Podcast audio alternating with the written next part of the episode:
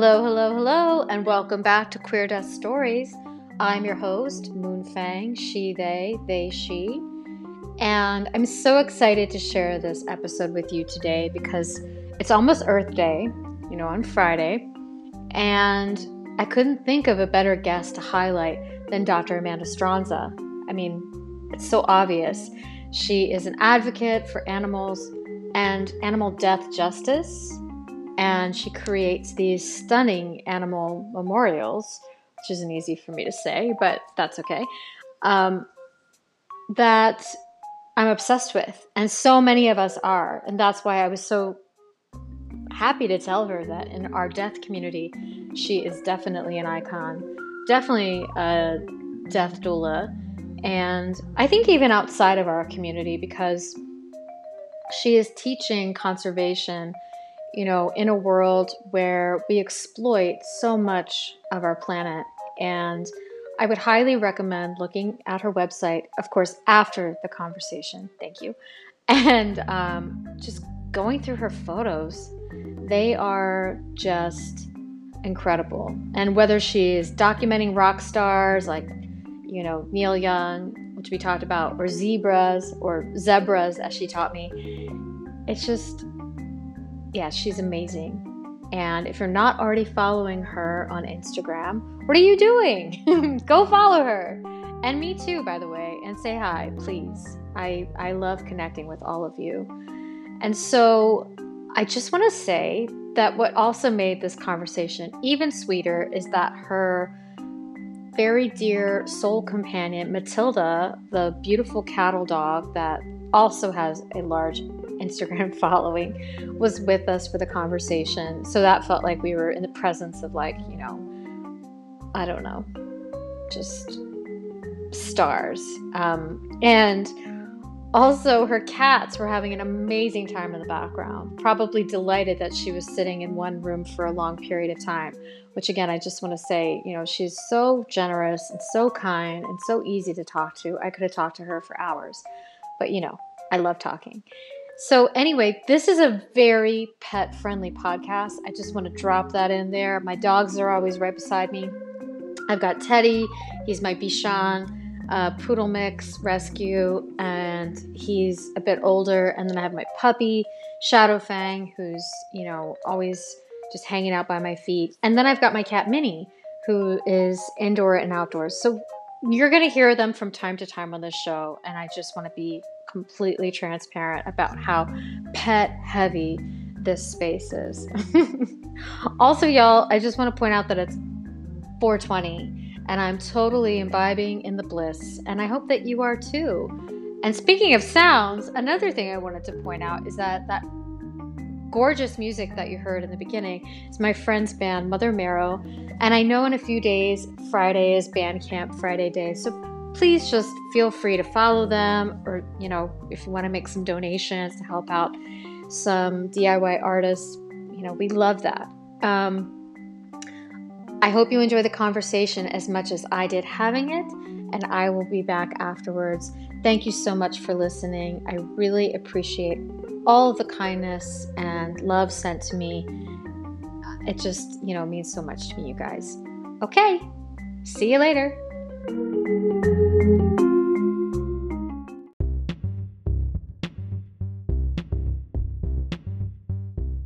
Hi, Amanda. Hi. So good to meet you. So nice to meet you as well. Thank you for reaching out to me. Of course. And I'm totally, I mean, you're, you know, you might not know this, but in my world, in the death world, you're definitely an icon. So, um, oh my gosh. what? you so much totally to me. I feel like I I have accidentally come into this world um, in this death world as you described it and i've been so grateful to learn about all of you because it's not i didn't intentionally find you. I, it's accidental. So it it's kind of mind-boggling to me and crazy that i would be that i would be anybody in that community because i'm still learning about who you are and what you do. And i'm so fascinated by it and it's so important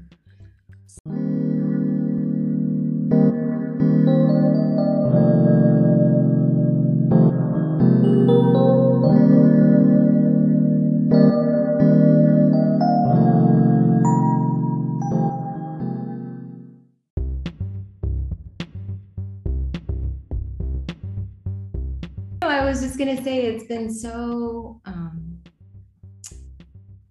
it's been really humbling and to be welcomed and to read the messages from so many people who reach out to me and tell me how the animal memorials are touching them. And even messages from a couple of morticians who wrote to me to say thank you for showing beauty in death and, and bringing some awareness to the work we do and some honor to it. I guess there's this feeling that, you know, there's just this way we talk or don't talk or face or don't face death. I think of it as just creepy and weird and scary. and so I even had invitations to visit a mortuary, um, which I was like, oh, that's incredible. It's in Colorado, so I hope I can go someday. But Excellent. anyway, it's been so nice. People are so kind and so open with me, and that means everything.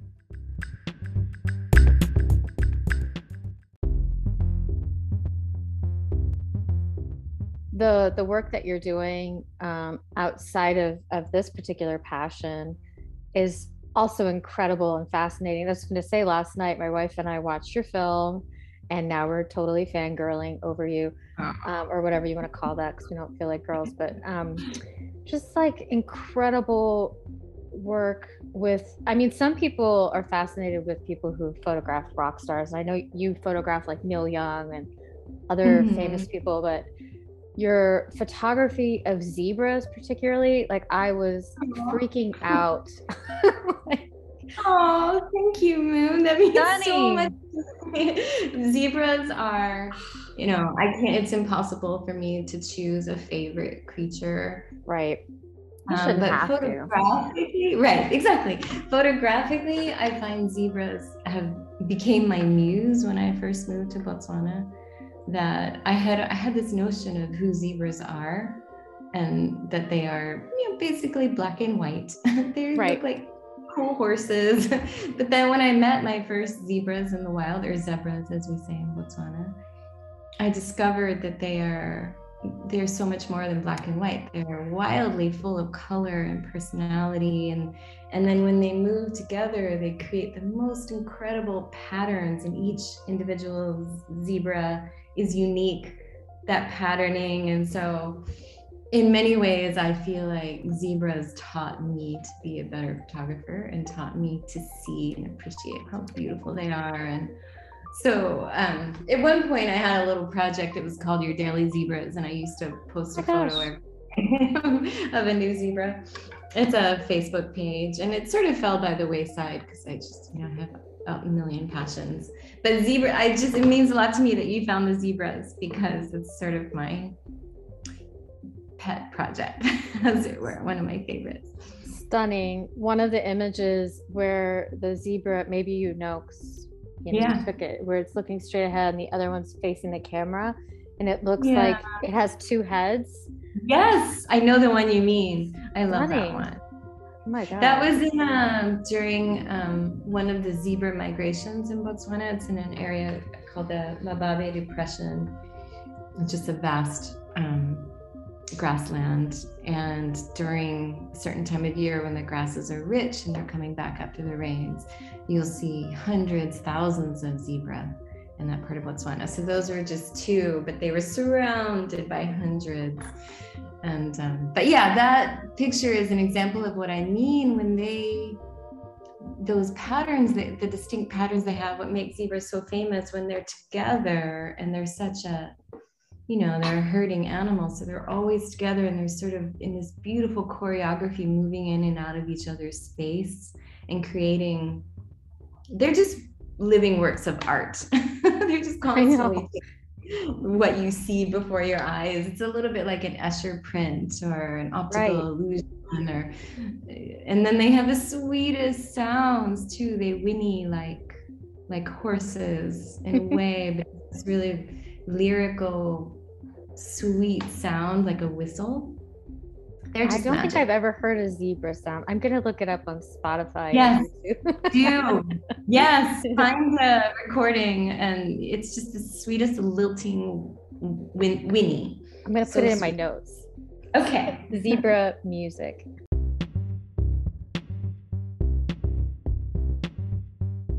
So when I, you know, asked you to to participate in an interview, and then I looked you up, you know, on your website, I was like, oh my god.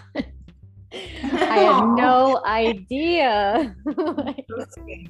it, I, in a way, thank you for saying that. And I do feel like my life is um, bifurcated a little bit. My passion and my work. I mean, my work is so much my passion too, and I I feel I am unabashed about that, but this work life balance that we talk about, I don't really have it, but that's okay because I I just feel so passionately about the work I do. But in a way, and I feel so passionately about the animal memorials.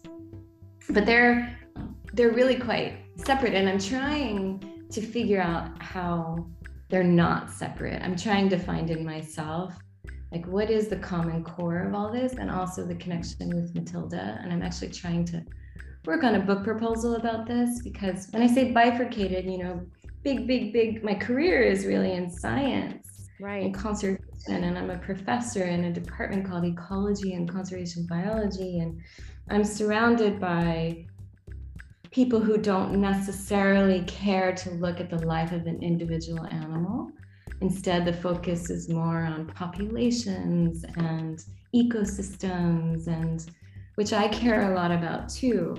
But to stop for a dead animal on the road and create a memorial with flowers and, and to write something creative and emotional about that animal is so distant from the kind of work that I've been trained to do and the kind of work that my colleagues do. Right. So my colleagues in the university and my students, they know about these animal memorials, but they're like, oh, oh, okay, that's interesting. so it's, you know, it's a different thing. And then this world, my this beautiful community we have on Instagram is is is again is a whole other world from from the science community and the wildlife biologists. And then there's all the people who love Matilda. That's like maybe the biggest community, everyone who loves Matilda. Right. And, um, and, and, but there are all these connections, right? I'm trying to write about now that Matilda's 17 and I am very acutely aware of her death that is coming and trying to prepare myself and knowing I can't prepare myself and just thinking a lot about her life and her death and how that's going to affect me. And then also aware that Matilda is always with me when I'm creating the memorials. She's, I don't think I've ever created one without her beside me. Mm. And then that's made me wonder is this ritual that I've, that has become such an important part of my life, is this somehow a way for me to prepare myself for Matilda's death? And then that's got me thinking about animal death and how we don't talk so much about that. I work in conservation and science, and animal death is fundamental to to life cycles and ecology. It's life and death. It's, but, but we focus so much on life and um, and conservation and protecting what is. And and so I'm just trying to find they're not separate these things in a way. You know, I'm talking about them like they're these different worlds, but I'm starting to realize well, one, I'm a common denominator, but also like, what's going on in me that this is all coming out and how can I how can I write about animal life and death and write about the lives and deaths of wild animals and how we treat that differently from the animals we identify as pets, as family, mm-hmm. and then how is that different from how we think about human death? And then why do we have these hierarchies or these these differences? So, you know, I have mostly questions now. Just right. trying to figure out what I want to write about and what I want to say and what it all means. I love that so much. I think that it's such a sort of not I don't want to say undervalued, but maybe less, you know, discussed part yeah. of death work. And so, you know, we're so, I mean, I'm just speaking for the community because, you know, I feel like we should acknowledge, like, so grateful that you're part of our community and representing, like, you know, this ritual work as mm-hmm. a way to just acknowledge you know these little deaths happen around us all the time and um, i know sometimes uh, the imagery or um, people don't always know how to interpret it because um, I've seen comments where people are like surprised or sort of. Yeah. But um, what's fascinating about that is, well, how are you not aware? You know. Yeah. Yeah, I love that question, Moon. It's uh, incredible the number of times people have said to me, not in our community, um, which I'm so happy to be a part of, to be a part of and learn about the death community, death positivity. I don't even know what to call the community, but I, because I'm learning. Um, but you know, when the animal memorials have been featured in sort of mainstream media, like in Bored Panda or mm-hmm. Things like that, then I get the comments of, "Wow, she's creepy," or "She's." Um, why does she see what's going on with this? Why is she finding so many dead animals? Just a lot of suspicion and like that I'm weird and creepy and dark and that and that I'm exploiting the animals and and it's it's been amazing to see those comments too because it's helped me understand the mindset that I'm trying to um, um, counter in a way that we talk about death as gross and dirty and creepy, especially dead animals, maybe with humans too. I'm thinking more about the animals, but people are so concerned about like, how can you even? They, they talk about me being courageous to do that, which is so interesting to me because I don't feel courageous at all. It feels so natural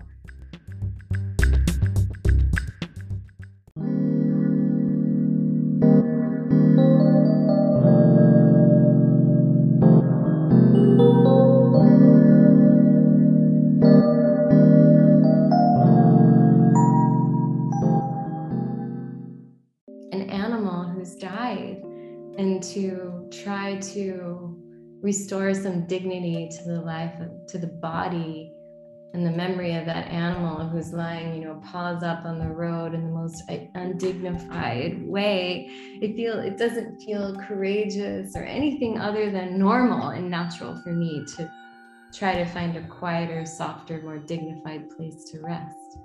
Right. Um, and then to the question of why do you see so many dead animals? I just have to ask, why don't you see them? exactly. you, you, know, if you don't see dead animals almost every day, if you go out, it's because you're not paying attention. And that's why my, you know, the hashtag that sort of came just organically for me is see them all. It's just, I think we have been so conditioned to look away, to ignore, or if we see, to be disgusted by death or a dead animal that we now we just don't even see. And if you don't see death, it's because you're not paying attention. And death is right next to life everywhere.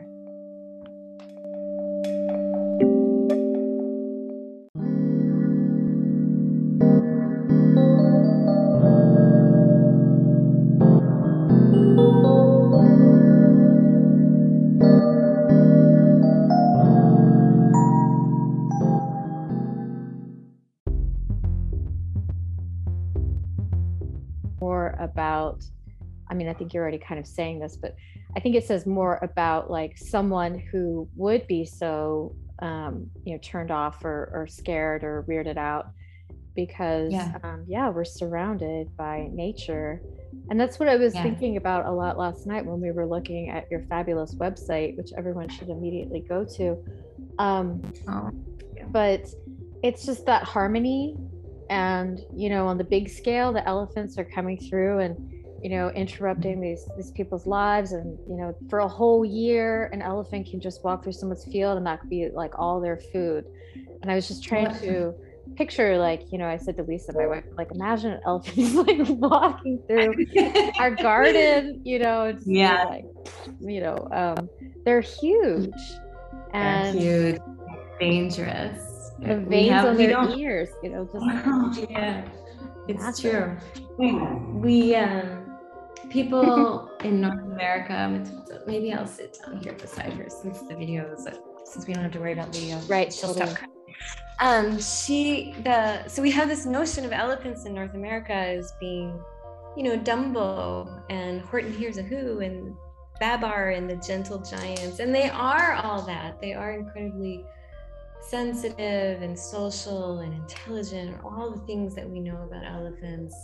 Um, but they are also very dis- can be very destructive and they can be very dangerous to people and and so I love that you said, what if we had them in our backyard? People who have thousands of elephants in their backyard have a whole different understanding of elephants, much right. more complex. And um, they don't hate elephants, but they have a maybe a little bit of a love hate relationship with elephants. Sure. They're so dangerous. So I don't know if you can see how Matilda. She's so precious. I love her. Yeah. Just love yeah i think to what you're saying about the um yeah the the scale what what occurred to me was that you know the the juxtaposition of like that being one of you know that's your work and then also the small scale of these little deaths that people ignore yeah. or they're like grossed out by like you said or you know just kind of go in a different direction um yeah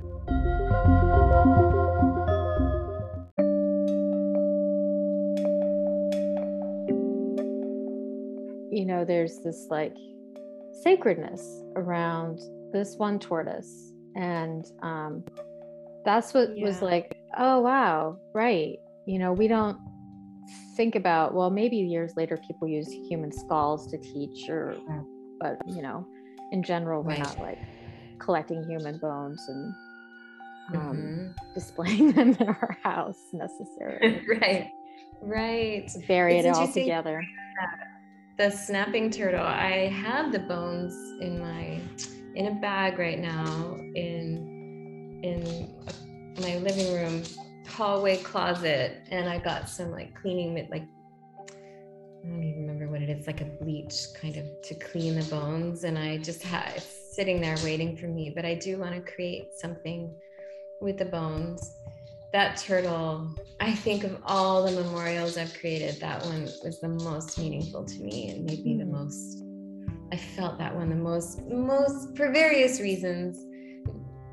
I think the biggest one is that I found when I found her, she wasn't dead. Mm. She had, but she was suffering. And so the suffering, death is one thing. Right. Suffering is a whole other. And I really, really struggled to see her suffering like that. And she, I brought her back to my house and she, and put her in a pool of water that had, that my, the snapping turtle I had been caring for, Hope, he had used that one and he was in the wild. So I had this pool of water in my garage that I could put her in there so she could at least die overnight in peace. Mm-hmm. But, um, yeah and so then when i left her in my yard and matilda and i went on our road trip for a couple months to maine to the to the art the art exhibition with the animal memorials she her remains were just left in my yard and then when i came back at the end of the summer i found the bones just as well you know as i had left her and so I want to do something really beautiful with her bones, but I don't know what to do. And then to your point about taxidermy, you know, again, the connection with all my colleagues in conservation biology, I also work with people who um, are curators for natural history museums and collecting species and having specimens essentially in drawers, you know, with like um, identifying information and so forth. Um, I've been talking with them about the possibility of like sometimes I find animals that are in perfect condition. And I'm happy for the vultures and the foxes and the opossums to come for them. But sometimes I wonder could we use their bodies? Could, I hate the way I just said that using their bodies, but could their bodies serve a purpose beyond their death? Mm-hmm. That would be gratification. And, um, and so I've been we're talking now about a protocol that I would establish because they've said to me, like, I found a, a, raccoon that was just perfect in every way. And um, there were no wounds, no blood, and um, but my friend in curation said sometimes the problem is they have internal injuries that make mm. it really hard for us to do any kind of specimen preparation. So anyway, I'm just trying to figure out if if what what makes sense to do. The one animal that I did donate to um, an education program is the a roadrunner okay. that was in beautiful condition and um, I created. I love that one. Yeah, so yeah, I love that one too. So that bird now, that individual is part of an environmental education program with kids. So he became a specimen, um, and now, it, now kids forever will be able to see him. That's really so, cool. Yeah, yeah. I mean, I I think so. I, I yeah. I think so. Part of me is wondering, am I interrupting a normal cycle of life and death? But but that doesn't even make sense because the cars already did that, right? right. And and and humans, we as humans are part of the life and death cycle and part of the ecosystem. And so museums are part of it too, and kids and education, it's all connected. And right. so I don't know why. I'm just trying to figure out the ethics of it all.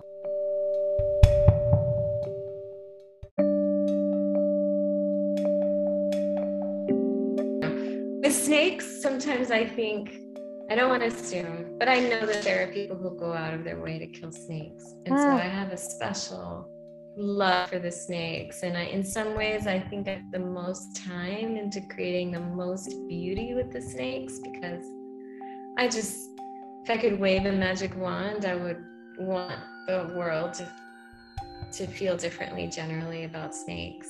I love that. So, and so that's my my uh, yeah my spirit Good. animal.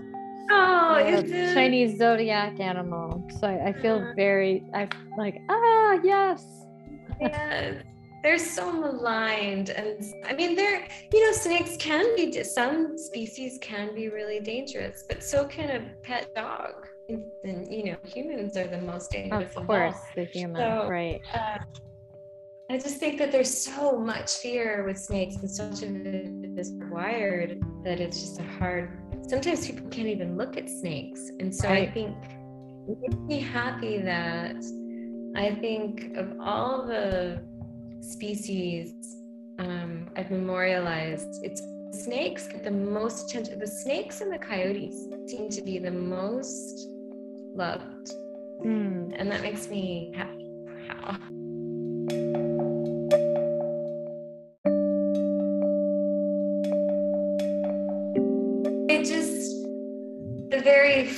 Their bodies really lend themselves to creating a mandala, right? Like they are the spiral and they're just so beautiful. They're just so beautiful. And so, and then to see them mm. as so vulnerable on the road just really it makes me feel a lot for them you know there there are various reasons they're vulnerable because they they seek out the road surfaces to bask right? They're not so fast quite often to get out of the way. And then also people go out of their way to hit them. So snakes are especially vulnerable to being killed on roads. And so i think and then and then the third the third you know whammy is that people don't care. Even if they didn't go out of their way to hit them there's so little empathy or love for snakes. Whereas, you know, if there's a dead dog or a dead cat on the side of the road, at least people are, I think, more inclined to feel sadness. But I always right. say, imagine if we saw as many humans on, like, would we just drive by if we saw a human on this lying on the side of the road, mangled? We mm. wouldn't. And so it's this human exceptionalism, this concern for the death of humans and almost total disregard for the death of other animals that is really at the heart of the memorials for me.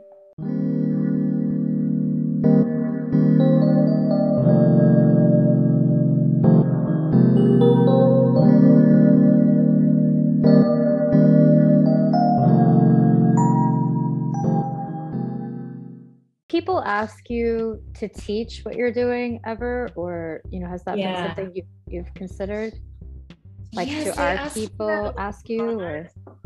Yes, I get the question a lot on Instagram. Not as much in person or on Facebook, but and I I'm always I always want to help and I'm also hesitant. I'm so afraid that someone might hurt themselves or cause others. I'm just so afraid that I know people are intelligent and I shouldn't underestimate, but I you just have to be so careful about pulling over. I think it's also illegal to be quite honest with you. People have said to me like, I think it's illegal to be doing what you're doing, like stopping for dead animals, and um, just because really? of the potential. Yeah, I read that in Texas. I think for completely different reasons. I think that there are enough hunters in Texas that there is an inclination to stop for like hogs or deer who've been killed on the road to harvest the meat. Mm. Which I'm a vegan, but I feel like that's actually a good thing. If you are a meat eater, that's probably a really good thing to do. Then at least the animal is serving some. It's like the life and death cycle.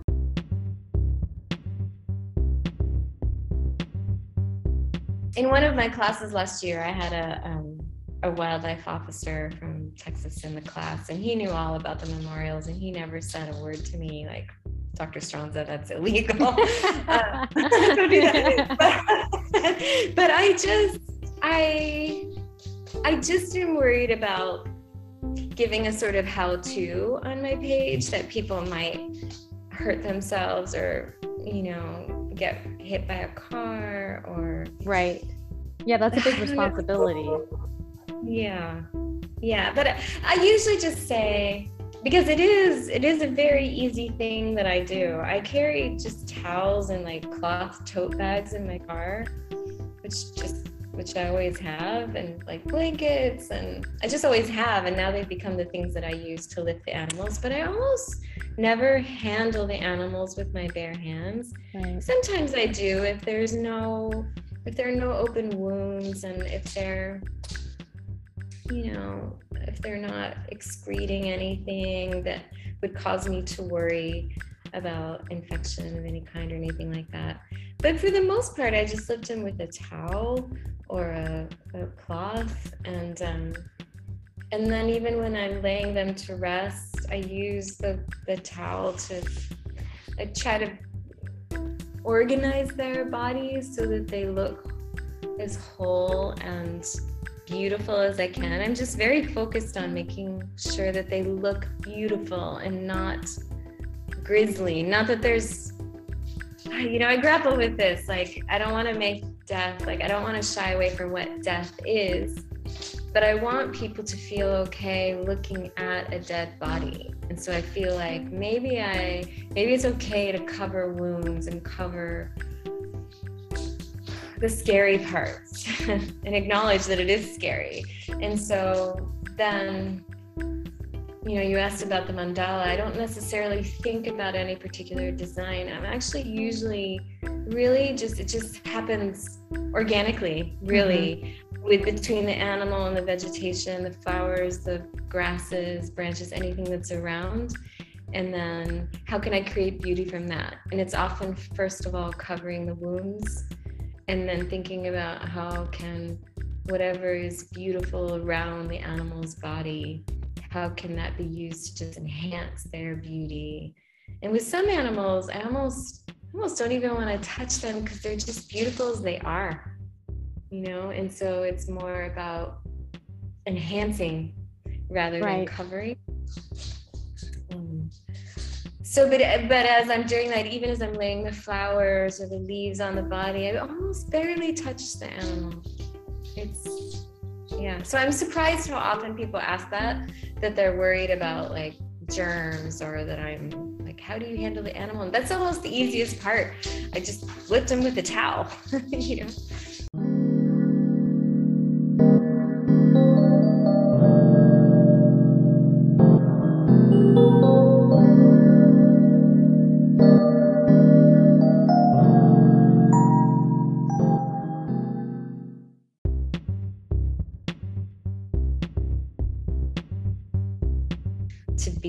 comfortable looking at the beauty, even though there's stillness, is what I hope to convey. It definitely does. And I think, like, you know, you're absolutely not maybe officially, but you're definitely a death midwife or you're doing the work that, you know. That's amazing. um, Thank you.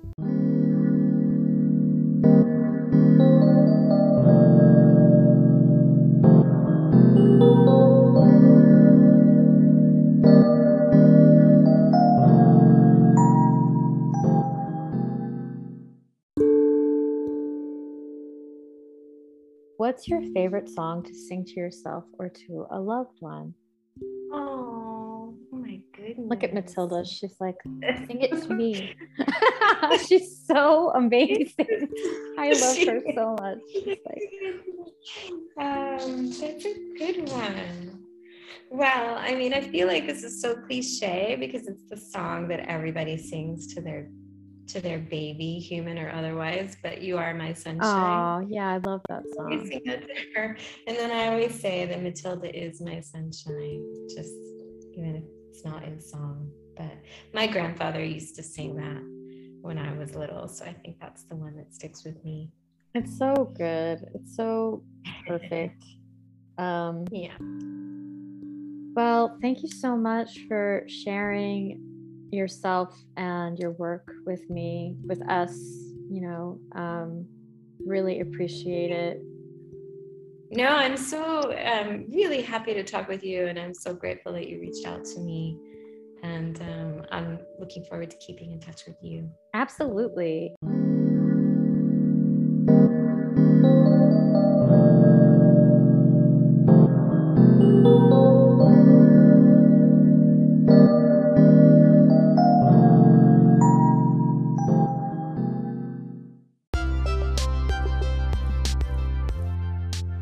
Wow, you guys, you are my sunshine. My God, freaking heart melt, right? So beautiful. Ah, I love it. And I love talking with Dr. Amanda Stronza. She is fabulous. And I think it's just, you know, bringing that awareness back to me that this is our work here. We're advocating we're helping people understand that they don't need to be afraid of death and that they can confront their biases because the earth is depending on us. And I know I don't have to tell all of you, but I, it just really, you know, it sinks in a little bit deeper when we think about how this is our calling. And, you know, she's really at the forefront. She's educating folks, She's demystifying death, and I just admire her so much. And if you're not following her on Instagram, what are you waiting for? Go do it. Tell her Moon says hi. And um, my next guest is another person I just admire and and bow down to. I have learned so much from her over the years because she is a queer icon. She's an author um, and a witch and has a fabulous podcast called Your Magic. And her name is Michelle Tea. And if you don't already know her, go find her on Instagram and tell her Moon says hi. But also read her books, you guys. Read her books. They are, in many ways, I think, life changing. If you have any shame around your sexuality or addictions or anything that causes shame, you know. Um, so I'm really excited to share that conversation with you. I also would like you to know that if you like the podcast, please review it positively. And that really helps me with, you know, getting it out there more, making it more visible. And also, you know, share it with your your parents, your neighbors, your coworkers, your grandmother, um, because these conversations really are for everybody. And if you'd like to be my guest, you can find me at Queer Dust Stories on Instagram and send me a private message. I actually am wrapping up season two, which is hard to believe, and I'm starting to book season three. So please do that. Let's be friends. I know I always say that, but I, I mean it. I love I love hearing from all of you. I love the memes. I love the skulls. I love the death lore. Um, it just really makes me so happy. So I'm also starting a queer virtual zine. I have the first couple submissions, and that will be coming out in May in honor of my birthday. And if you don't already know this, I'm a Gemini, so you know it's huge, um, magical. Also, I think that's all for now. I'm going to let Charity's gorgeous voice send us off with their music. And please keep listening. Thanks, guys. Sending lots of love. There's just one thing.